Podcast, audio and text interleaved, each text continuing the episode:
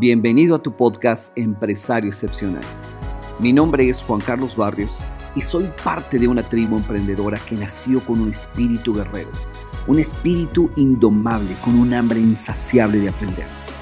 Juntos estamos decididos a triunfar y a construir un legado de éxito. No nos daremos por vencidos hasta destruir al villano del conformismo y de la mediocridad. Unidos, somos imparables, somos invencibles. Y en este podcast, tu podcast, compartiremos nuestros más grandes secretos.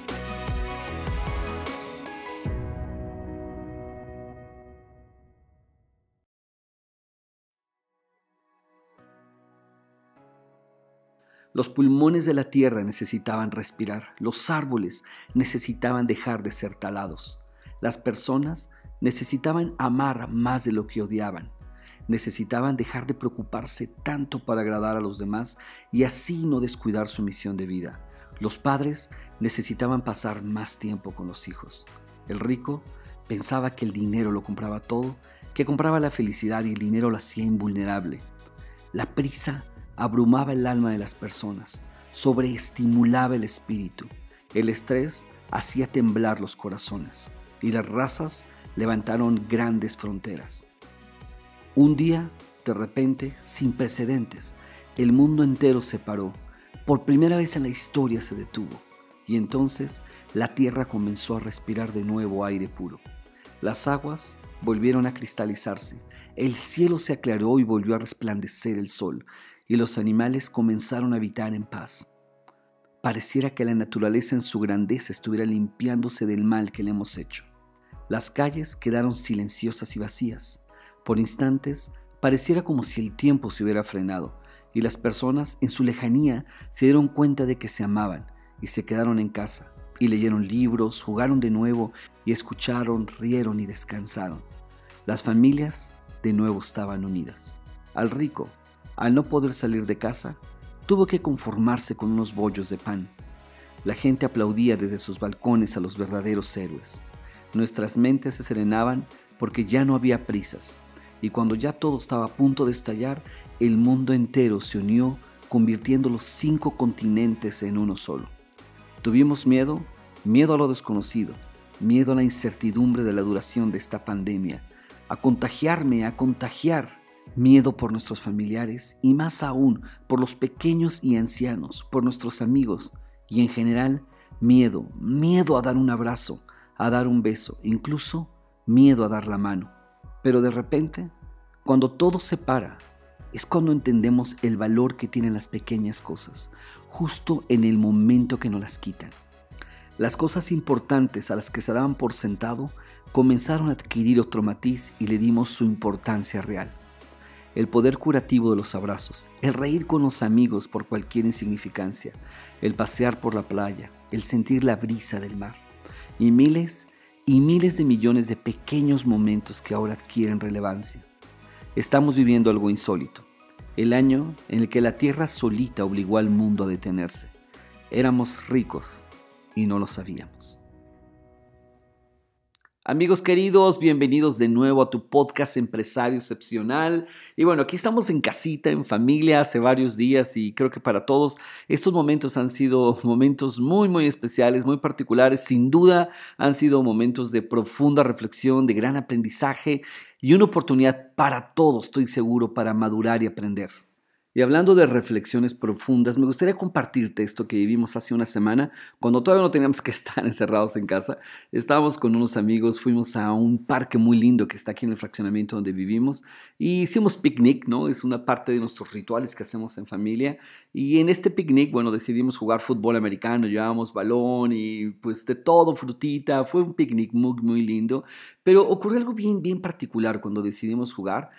Primero, bueno, había adultos y niños y por supuesto pues teníamos más o menos experiencia. Algunas de las niñas, de hecho, nunca habían jugado fútbol americano, así que pues fue muy divertido. Escogimos a nuestro equipo, ya nos dividimos en dos equipos, estábamos listos para empezar a jugar, pero ocurrió algo muy interesante. Algo que, que hicimos fue primero poner nuestros tres mandamientos. Nos reunimos así en equipo, y mi equipo, dijimos, ok chicos, tenemos que crear nuestros tres mandamientos, ¿ok? Y decidimos que los tres mandamientos eran, número uno, dar el máximo en cada jugada. Incluso aunque estuviéramos cansados y la jugada no salía como queríamos, el máximo en cada jugada. Número dos, era protegernos los unos a los otros, como un verdadero equipo. Todo el tiempo teníamos que proteger la espalda de los demás. Y número tres, no importa lo que pasara, lo íbamos a disfrutar al 100%. Eso significa que no necesariamente teníamos que ganar o no necesariamente la jugada tenía que ser exitosa. Habíamos decidido el reír y disfrutarlo al 100%. Pero quiero confesarte algo. Eh, mi naturaleza siempre que juego fútbol americano o cualquier tipo de juego y todo, siempre ser el macho alfa de la tribu, ¿no? Me gusta a mí dirigir, ordenar, exigir a mi equipo, tener el control es parte de mi naturaleza, así que casi siempre que yo juego eh, me gusta a mí ser como el líder, el que dice, el que ordena y todo, pero esta vez fue diferente, por alguna razón fue diferente. Dentro de mi equipo estaba mi hija Renata de 12 años y Pau y David, que son dos hijos maravillosos de una pareja hermosa, amigos nuestros. Así que pues eran prácticamente tres niños en mi equipo, dos de ellos eran niñas, las cuales nunca habían jugado fútbol americano, no entendían sobre las reglas del fútbol americano, pero tomamos la decisión en equipo de que cada una de las cuatro jugadas que teníamos cuando teníamos el balón la iba a decidir al 100% cada uno de nosotros. Y te quiero confesar que cuando no me tocaba a mí y alguna de las niñas en especial diseñaba su jugada, yo me quedaba así con ganas de que, ¡ay, esta jugada no va a funcionar! Por favor, déjame la cambio o de esta manera puede funcionar mejor, pero decidí callarme, decidí respetar al 100% como habíamos prometido cada una de las jugadas y jugarla al 100%. Y la conclusión final que te quiero decir es que nos divertimos muchísimo porque uno de nuestros mandamientos era disfrutar esto al máximo, así que ya ni nos importaba ni siquiera si ganábamos o perdíamos, de hecho ni siquiera sé si ganamos o perdimos o cuántos puntos hicimos, lo que sí me acuerdo es que nos caímos, reímos, jugamos, ya no podíamos, le pedíamos a las mamás que vinieran y nos, nos apoyaran, ¿no? Un poquito que nos relevaran, tomamos agua, terminamos cansados, asoleados y nos divertimos de lo más lindo y increíble del mundo. Y quiero confesarte que esa noche me quedé hasta altas horas de la noche escribiendo un poquito, reflexionando sobre lo que ocurrió en ese momento jugando fútbol americano.